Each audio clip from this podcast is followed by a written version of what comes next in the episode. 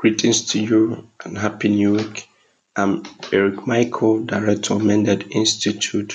I want to thank you for your time. Um, last week we talked on a topic, Guard Your Life, in this podcast program.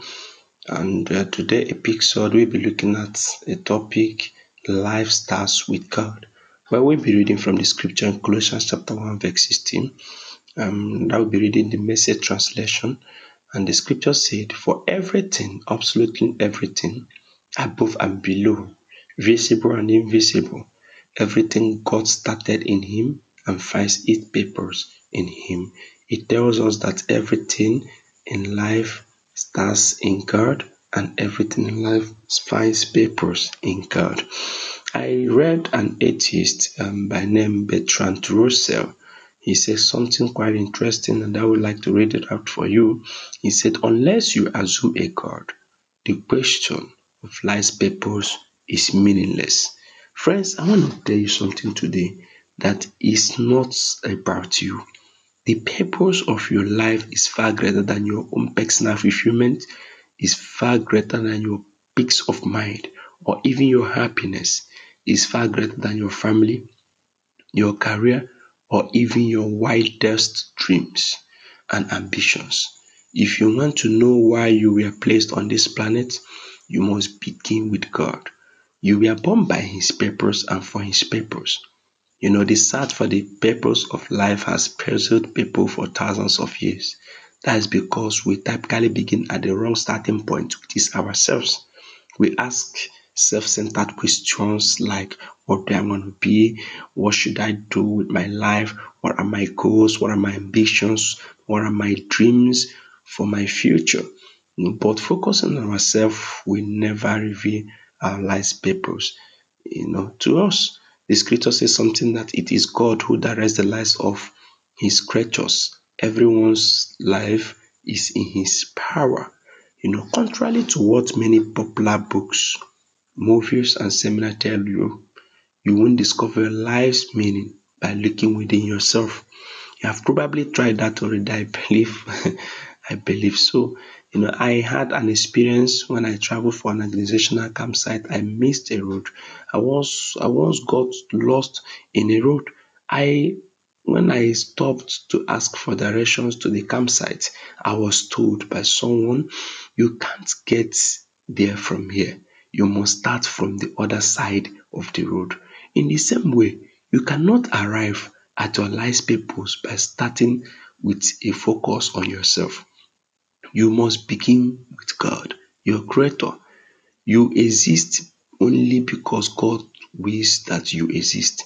You were made by God and for God. And until you understand that, I tell you, friends, life will never make sense.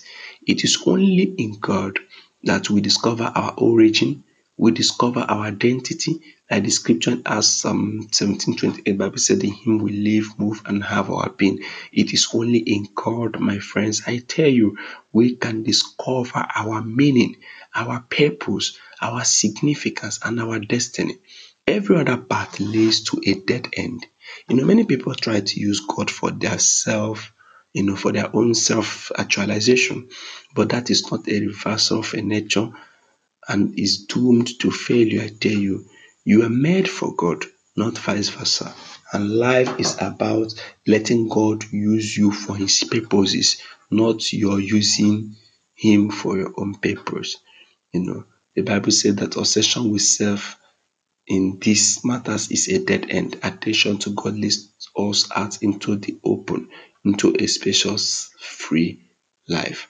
You know, I have read many books that suggest ways to discover the purpose of life, which the books are intelligent ones. All of them could be classified as self-help book, actually. You know, books, you know, so it can be classified as self-help books because they approach, you know, they approach the subject from a self-centered viewpoint. You know, self-help books, even Christian ones, usually offer the same predictable steps to finding your purpose, you know, your life purpose. Consider your dreams, like that's the kind of um, in, in input in the books. He said, consider your dreams, clarify your values, set some goals, figure out what you are good at, am high, go for it, be disciplined. As we go to intelligent as these things are, believe you cannot achieve your life goals only in this. Involve, you know, you cannot just, you know, achieve your life goals, you know, when you have a maker who has your manual. You know, some of these books, they suggest you have to involve others, never give up. Very good. Of course, these recommendations often lead to great success. You can usually succeed in reaching a goal if you put your mind to it. But being successful and fulfilling your life's purpose are not at all the same issue. You could reach all your personal goals, becoming a raving success by the world standard, and still miss the purposes for which God created you. You need more than self-help, you know, and you know, self-help advice. You know, you need more than that, I tell you. And I remember a scripture I came across. It is the scripture says, self-help is no help at all. Self-sacrifice is the way, my way to finding yourself, your true self.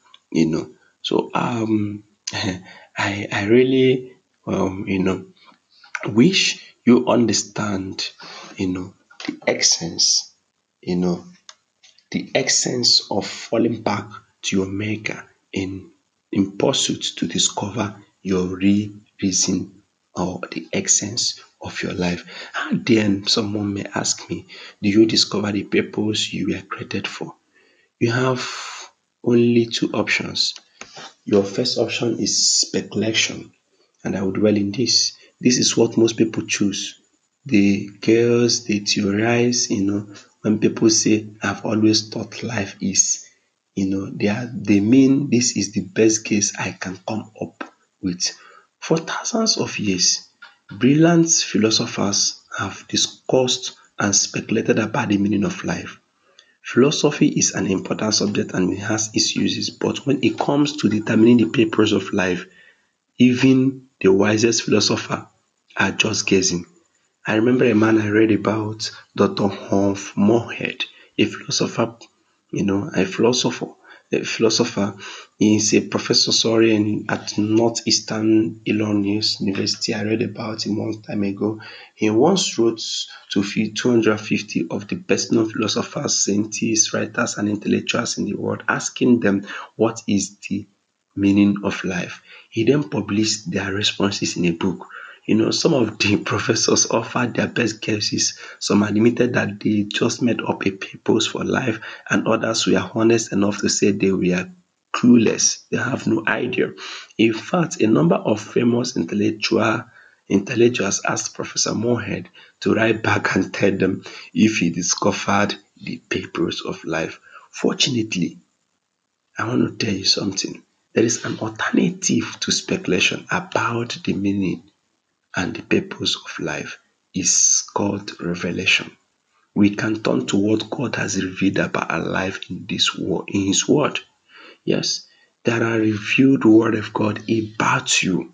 The easiest way to discover the purpose of an invention is to ask the creator of it. The same is true for discovering your life's purpose. Ask God.